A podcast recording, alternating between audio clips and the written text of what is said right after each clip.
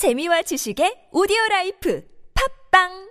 가까운 미래 남중국해 한국의 7만 톤급 중형 항공모함 CVX가 이를 호위하는 세종대왕급 구축함 두 척, KDX-3 batch2 호위함 두 척, 그리고 대중 압박 전선에 앞장서는 파격적인 행보와 미국과의 높아진 협력을 통해 갖추게 된 한국형 핵잠수함 KSSN 두 척과 함께 항공모함 전단을 꾸리고 남중국해를 향해 출격합니다. 이미 산둥 항모와 랴오닝 항모에 이어 그보다 더 거대한 공공삼형 항모까지 갖추고 있는 대륙 해군을 상대하기 위해 한국의 CVX 항모 전단은 미 해군과 연합해 대륙 해안을 향해 공습 작전을 벌일 계획인데요. 미 해군에서는 최신의 원자력 항모인 제럴드 R 포드급 항모 전단과 함께 추가로 세 척이나 되는 니미츠급 항공모함이 각각 호위 전단을 꾸려 대륙을 박살내는 대함대를 구성했습니다. 이 거대한 대함대에는 그 외에도 일본 해상자위대 이즈모급 항공모함과 영국에서 출격한 엘리자베스급 항공모함 전단도 포함되어 있으며 호주 해군과 인도 해군의 전투함들도 포함되어 있는 상태입니다. 이를 맞이하는 대륙의 해안에는 둥펑 21D, 둥펑 26 대함 탄도미사일, 둥펑 17 극초음속 미사일 등이 서방 연합군의 함대를 노리고 쫙 깔려 있습니다. 작전이 개시됨에 따라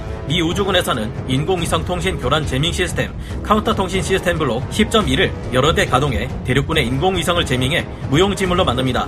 그리고 대륙 해안으로부터 약 2,000km 정도 떨어진 거리에서 드디어 한국의 7만 톤급 중형 항공 모함과 미 해군의 10만 톤급 핵 항공 모함들에서 내부 무장창의 항공 유도 폭탄을 탑재한 F-35C 전투기들이 출격합니다. 그리고 그 뒤를 한국의 CVX 항모와 미 해군의 핵 항모들에서 수십 대 MQ-25A Stingray 무인 급유기가 날아올라 따라갑니다. 약 1000km 가까이 날아가며 연료를 소진한 F-35C들에게 MQ-25 Stingray 무인 공중 급유기들이 접근해 공중 급유를 시작합니다. 연료를 가득 채운 한미 연합 F-35C 전투기들은 자체 레이더를 끄고 기도 비닉을 유지한 채 E2 조기 경보 통제기의 지원을 받으며 드디어 대륙의 해안 지대에 접근하지만 대륙군에서는 이를 감지하지 못합니다. 마침내 110대가 넘는 한미 연합군의 F-35C 스텔스 전투기에서 내부 무장창이 열리고 대륙 해안 지대 방공망들과 레이더들을 향해 각종 미사일과 항공 유도 폭탄이 무자비하게 퍼부어지는데요. 대륙군이 무슨 상황인지 미처 깨닫기도 전에 그들의 방공망은 무력화되고 서방 연합군의 함대를 노리는 대함 미사일들도 초토화되어 버립니다. 이제 서방 연합군의 모든 함대를 위협하는 대륙의 대함 탄도 미사일 위협이 사라졌고 6개 이상의 항모 전단에서 날아오르는 모든 함재기들이 대륙의 심장부를 향해 정밀 타격을 가할 수 있는 상황이 되었습니다. 대륙 해군 항모 전단 그리고 공군의 전투기들이 맞서보지만 압도적인 EA-18G Growler 전자전기의 재밍 능력 앞에 무력하기만 합니다. 서방연합군 측도 피해가 없는 것은 아니지만 그 피해가 그리 크지 않은데요. 이제 네트워크 중심전 체계를 갖춘 수십여 대 한국 KF-21 Navy 전투기, 수백 대의 미 해군 F-18 EF Super Hornet 전투기, 영국과 일본의 F-35B 함재 전투기들의 끝없는 공세가 이어지는데요. 온갖 항공 유도 폭탄들이 쏟아지며 대륙의 핵심 군사 시설들을 쑥대밭으로 만들고 이 지역에 지옥을 강림시킵니다. 안녕하세요. 군사도봉입니다. 방금 보신 이야기는 앞으로 우리 한국이 미국과의 협력을 통해 공세적 작전을 직접 수행하고 그 필요한 전력은 물론 최근 급유 시험에 성공한 MQ-25 Stingray까지 운용하게 된다는 최대한 장밋빛 미래를 가정해 전개한 가상의 전쟁 시나리오입니다. 당연히 대륙과의 전쟁에 있어 해상 충돌만을 가정한 극히 비현실적이고 많이 미흡한 시나리오지만 이를 통해 서방 연합 함대가 대륙과의 전쟁에 있어 가장 큰 걸림돌이었던 문제를 MQ-25 Stingray를 통해 해결했다는 점을 확실히 전달해 드리고 싶었는데요. 여기서 우리 한국이 3만 톤급의 경항공모함이 아닌 7만 톤급 중형 항공 모함을 출격시킨 것은 최근 미국이 밝힌 전자기식 사출기 EMALS의 수출 가격을 고려해봤을 때 가격도 큰 차이가 안 나고 효율에서는 차원을 달리할 수 있기 때문입니다. 아니 조금만 더 멀리 보면 어쩌면 경항모보다 중형 항모가 더 싸게 먹힐 수 있으며 이로 인해 얻을 수 있는 우리 한국의 항모 전투력은 타의 추종을 불허하는데요. 지금부터 한국이 EMALS를 운용하는 7만 톤급 중형 항공 모함의 가격이 왜 경항공 모함보다 더 저렴할 수 있으며 F-35C와 MQ-25 Stingray E2D까지 운용할 때 경항모에 비해 얼마나 더 강력해 질 수 있는지 살펴보겠습니다. 전문가는 아니지만 해당 분야의 정보를 조사 정리했습니다. 본의 아니게 틀린 부분이 있을 수 있다는 점 양해해 주시면 감사하겠습니다. 대륙의 항공모함을 박살낼 수 있는 7만 2천 톤급 한국형 전략 중형 항모를 추진해야 하는 이유 우리 해군이 중형 항공모함을 운용할 때의 가치는 상상을 초월합니다. 미 해군의 최신의 핵추진 항공모함 제럴드 R. 포드급 항공모함에서 쓰이는 전자기식 사출 장치 EMALS와 강제 착함 장치 AAG를 도입해 운용한다면 이로 인해 많은 전력이 필요하겠지만 이미 지난 시간 영상을 통해 현대 중공업 관계자와 대우조선 해양 관계자 모두 통합 전기 추진 체계를 통해 이 문제를 극복할 수 있다고 밝힌 바 있었죠. 우리가 만약 이멀스와 AAG를 7만 톤급 이상의 중형 항공모함에서 운용하게 된다면 이를 이용하지 않는 스토바 형식의 항모나 스토블 형식의 항모보다 압도적인 화력을 투사할 수 있다는 것은 모두가 아는 사실일 겁니다. 니미츠급 항공모함은 기존의 등기식 사출기를 사용해 91m 거리에서 95메가줄의 에너지를 이용해 40톤의 함재기를 발진시킬 수 있었는데요. 하지만 이멀스는 똑같은 거리에서 무려 122메가줄의 에너지를 발휘해 45톤의 항공기를 날려보낼 수 있고 재충전 시간 또한 크게 단축되었기에 더 많은 함재기에 더 많은 무장을 탑재하고 더 많이 출격시킬 수 있습니다. STOBAR 방식의 항공모함이라고 해도 무겁고 느린 프롭 항공기인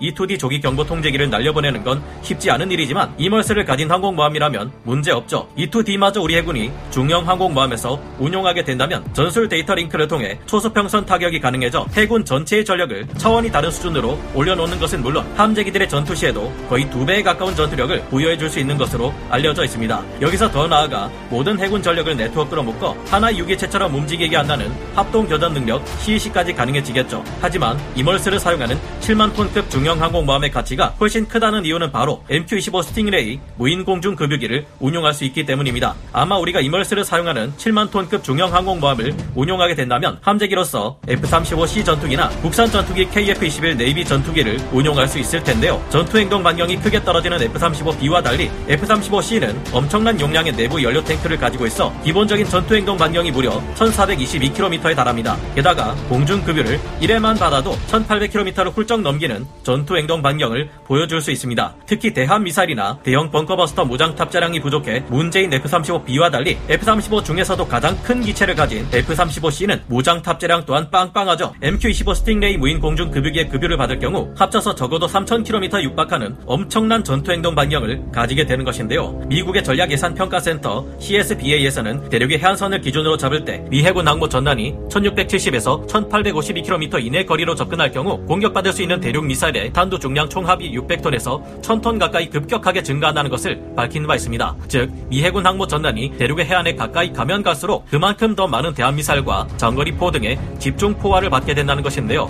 그래서 미 해군 항모 전단은 대륙의 해안으로부터 가급적 멀리 떨어져 함재기들을 날려보낼 필요가 있는데 1800km를 벗어날 경우 미 해군 항모 전단의 생존성은 크게 증가한다고 합니다. 그리고 이러한 점은 우리 해군에서 운용하게 될 CVX 항공모함에도 똑같이 적용되는 문제이죠. F-35C와 EMALS 전자식 사출기 항공모함 MQ-25 Stingray 무인 공중 급유기의 조합은 이 문제를 충분히 극복할 수 있게 만들었으며 이는 앞으로 대륙에게 또다시 큰 위협으로 작용할 것입니다. 우리 한국도 이와 같은 항공모함 전력을 갖출 경우 1800km 밖에서 안전하게 대륙의 해안 방공망 및 대함 탄도 미사일들을 격파할 수 있게 될 겁니다. 이렇게 되면 다음엔 국산 전투기 KF-21 Navy의 무자비한 융단 폭격이 이어질 수 있겠죠. 우리 한국이 KF-21 Navy를 개발하게 된다면 이 점을 감안해 반드시 넓은 전투 행동 반경을 가질 수 있도록 설계해야 할 듯합니다. 7만 톤급 중형 항모가 3만 톤급 경항공모함보다 더 싸다. 이전에 프랑스는 앞으로 차기 원자력 추진 대형 항공모함인 판급 항공모함을 건조하려 한다고 말씀드린 바 있는데 드디어 이 항모에 사용되는 이머스 AAG 패키지의 가격이 어느 정도일지가 최초로 밝혀졌습니다. 우리는 이를 통해 만약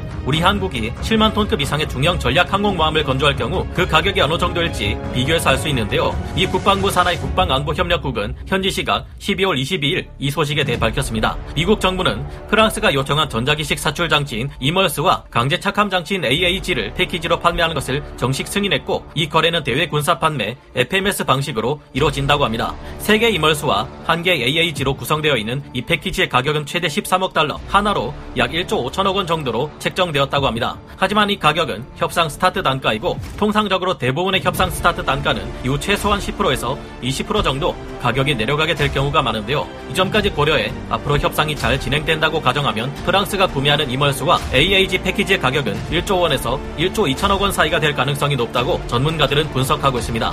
또한 이 패키지의 가격에는 EMALS와 AAG의 설치, 시운전, 인증, 항공기 호환성 테스트, 비행 갑판 인증, 그리고 해상 시험 전 과정에 대한 모든 프로그램이 포함되어 있다고 하니 추후에 발생할 수 있는 비용은 이를 판매하는 레이시온이 책임진다고 볼 수 있습니다. 이를 생각해 보면 의외로 EMALS와 AAG를 운용하는 7만 톤 이상 중형 항공모함의 가격이 생각보다 그리 크지 않다는 것을 알 수 있습니다. 이번 프랑스의 EMALS, AAG 패키지 구매 가격을 볼 때 경항공모함의 건조 비용과 중형 항공모함의 건조 비용을 비교해 보면 의외로 그렇게 큰 차이는 나지 않는다는 것을 알 수 있는데요. 경항모와 중형항모의 비용을 한번 비교해 볼까 합니다. 기준 배수량 3만 톤급 경항공모함의 건조 비용이 대당 1조 원 정도이고 경항모를 운용하기 위해 우리는 앞으로 F-35B 함재기를 20대 도입하게 될 가능성이 높다고 언론에 공개되어 있습니다. 언론에는 이 20대 F-35B 비용이 2조 4천억 원 정도가 될 것이라지만 신빙성이 떨어진다고 생각합니다. 미국과 가장 절친한 동맹인 영국이 F-35B를 한 대당 3천억 원에 구매했고 싱가폴 또한 대당 2,700억 원 정도에 구입했습니다. 도입했습니다. 이를 볼 때 우리 한국이 F-35B를 정상적인 조건으로 구매하려 할 때도 대당 3천억 원 이상이 들 것을 예상해 볼 수 있는데요. 이 비용을 모두 더해보면 F-35B 도입 비용 6조 원의 건조 비용 1조 원을 합쳐 최소 7조 원에 달한다는 것을 알 수 있습니다.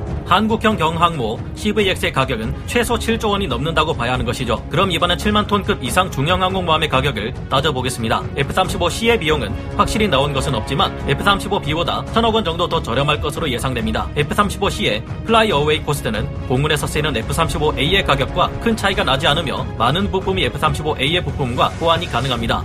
우리 공군도 F-35A를 도입한 만큼 우리 해군이 F-35C를 항공모함의 함재기로 도입할 경우 이런 장점을 통해 유지 보수 측면에서 그만큼 비용을 아낄 수 있을 텐데요. 우리 군에 제안된 7만 2천 톤급 중형 항공모함에는 약 32대 F-35C가 운용될 수 있는 것으로 과거 분석되었습니다. 그럼 F-35C의 가격을 대당 2천억 원 정도라 볼 때 F-35C의 도입 비용 또한 6조 4천억 원 정도일 것으로 추측할 수 있는데요. 여기에 EMALS 및 AAG 패키지 도입 비용 1조 2천억 원을 더하고 단순히 함정의 건조 비용으로 1조 원 정도로 더해봤을 때 8조 6천억 원 정도의 비용이 들 것을 예상할 수 있습니다. 1조 원의 건조 비용은 우리 군의 대우조선 해양이 제시했던 7만 2천 톤급의 건조 비용입니다. 엄청난 금액이죠. 하지만 그럼에도 7만 톤급 중형 항공모함의 운용 비용이 3만 톤급 경항공모함보다 더 싸게 먹힐 수 있다고 한 이유는 경항모의 함재기인 F-35B의 압도적으로 높은 유지 보수 비용과 교육 훈련 비용 등의 문제들 때문입니다. 최근 들어 엔진 문제를 겪고 있는 F-35A와 F-35C는 더욱 우월한 성능을 가진 차세대 엔진으로 업그레이드 할 계획이지만 수직 이착륙 버전인 F-35B는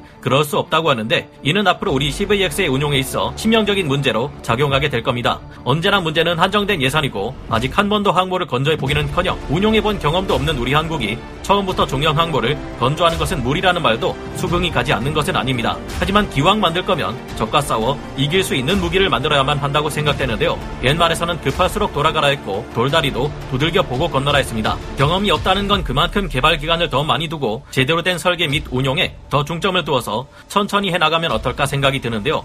모쪼록 우리 한국이 정말로 CVX 항공모함을 운용하겠다면 대륙과 싸워 이길 수 있는 압도적인 성능의 7만 톤급 이상 중형 전략 항공모함이 나왔으면 좋겠다는 생각을 가져봅니다. 여러분의 생각은 어떠신가요? 오늘 군사 돋보기 여기서 마치고요. 다음 시간에 다시 돌아오겠습니다. 감사합니다. 영상을 재밌게 보셨다면 구독, 좋아요, 알림 설정 부탁드리겠습니다.